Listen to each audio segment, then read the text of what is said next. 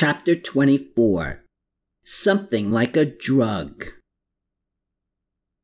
Much as he had done the night before, Hermann took a single step into his old apartment.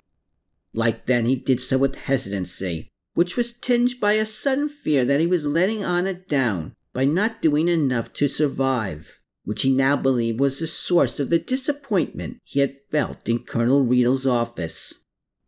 Could he somehow convince Colonel Riedel that Meyer wasn't the killer, he asked himself? But he couldn't come up with an answer to this. So, like the night before, he continued inside the room. Like then, the guard closed the door. This caused him to stop, just before he heard another sound of something slipping under the door. Turning toward this, he saw a folded pink slip of paper on the floor, and he walked up to it. He further grabbed and opened it, and he saw the deportation order he had received to Theresienstadt. What is it? came Anna's soft voice from nearby. Spinning his head toward her, Hermann saw that she was once more sitting in her rocking chair and once more staring at her paintings.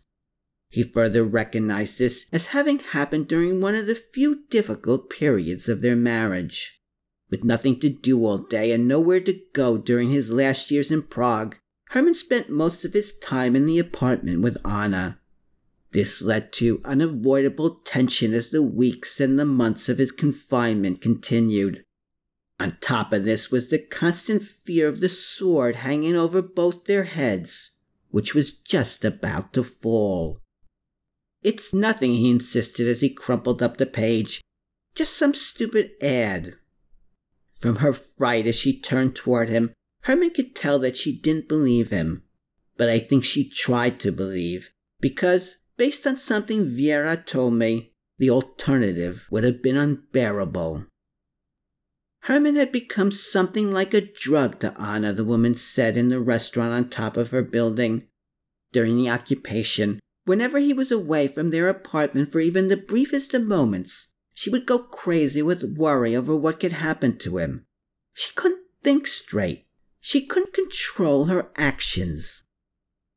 Hermann could see the worry all over Anna's face that night in their apartment he could see to her upper lip quiver a bit before she tried in vain to allay her fears by asking him in Czech, Psisahash? But Hermann couldn't swear. He couldn't swear to a thing. So he turned from her and he hurried away with a single thought bouncing around the insides of his head. He wouldn't tell her the truth. He even convinced himself that it would be better for her if she didn't know though he would admit that even then he knew it would only be better for him. His shame from this caused him to hurry even more. He hurried to a nearby closet to hide the deportation order, and he afterward rushed inside the bedroom, where he noticed he was back in the present tense.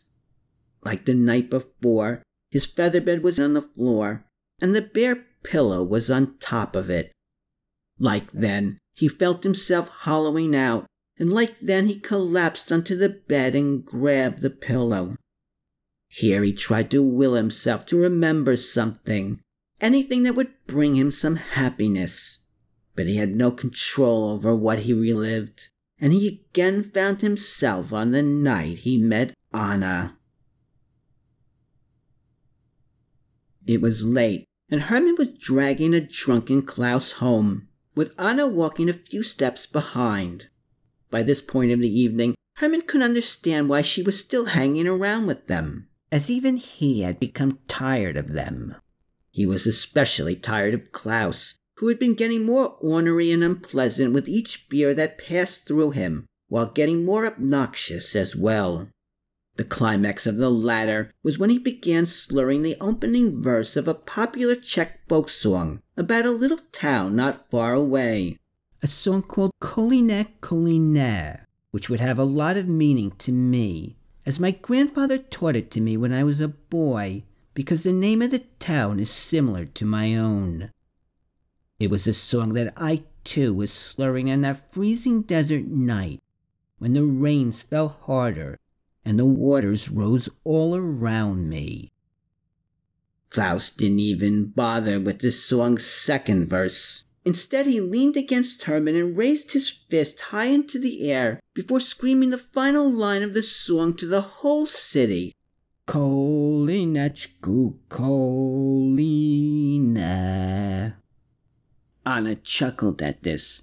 She chuckled for a long time before saying, You sing that better than Czechs do. Where'd you pick it up? I don't know, Klaus stammered while barely keeping his balance. I've never even been to Kolin. The song just flew into my head and started singing itself. I should have guessed with a name like Stamm you'd be a drunkard, Hermann declared, as he struggled to move Klaus forward. In the army, Klaus uttered, they called me Corporal Stammgast. Klaus Wright then saluted, and again Anna chuckled before saying, That word is one of the few things Czechs and Germans can agree on. We spell Stammgast a little differently, but it means the same exact thing. A good for nothing drunk, wasting his life away at the same pub every night like the stump of a tree. It's only the same word, Klaus growled, because you copied it from us. You people are incapable of an original idea just like you say Brille and Maklersch and Geschäft, all German in their origin. If you hold Czechs in such low regard, Hermann interjected, why do you speak their language so well? Know thine enemy, Klaus screeched. Know thine enemy. Is that what you think of me, Klaus? Anna jokingly asked. I'm going to turn you into a German, my dear, he claimed, oblivious to her jests. Jesus Maria, she cried out, as if I didn't have enough problems. Klaus didn't exactly respond to this. He just collapsed unconsciously onto the sidewalk, in spite of Hermann's efforts to keep him upright. Well, I think it's time for me to go home, Anna let Hermann know, though he could tell she didn't want their night to end any more than he did. Let me walk you home, Hermann insisted, while noticing that one of Klaus's shirt buttons was in his hand. It'll take me just a minute to get him into bed. Well, maybe it'll take me a little longer than that, but you can wait in the lobby. I can get home on my own, you know, she grumbled. I'll have you know that I was schooled by Elishka Krasnohorska herself. Who's Elishka Krasnohorska? he asked. One of this country's greatest writers, she replied, and a feminist. what's a feminist? he asked next. Someone who believes women are equal to men in every respect, she explained. Then I'm a feminist too, he asserted. Men can't be feminists, she howled. What about President Masaryk? Hermann howled back. I remember reading an article he wrote in Nasha Doba, in which he was speaking much like you. And didn't he take his wife's last name when he married her? Look, Anna groaned. All I was trying to say is that I don't need someone to walk me home. I know you don't, he said. But Klaus would be very upset with me in the morning if he found that I let you walk home alone. That's all. That's all? she inquired, with her arms crossed and her back to Hermann, that's the only reason you want to walk me home, Herr Weiss? Hermann didn't respond to this right away. He didn't till she turned her head toward him, which is when he looked into her eyes. He looked so deeply that he lost not only himself but his train of thought, though he was still somehow able to shake his head.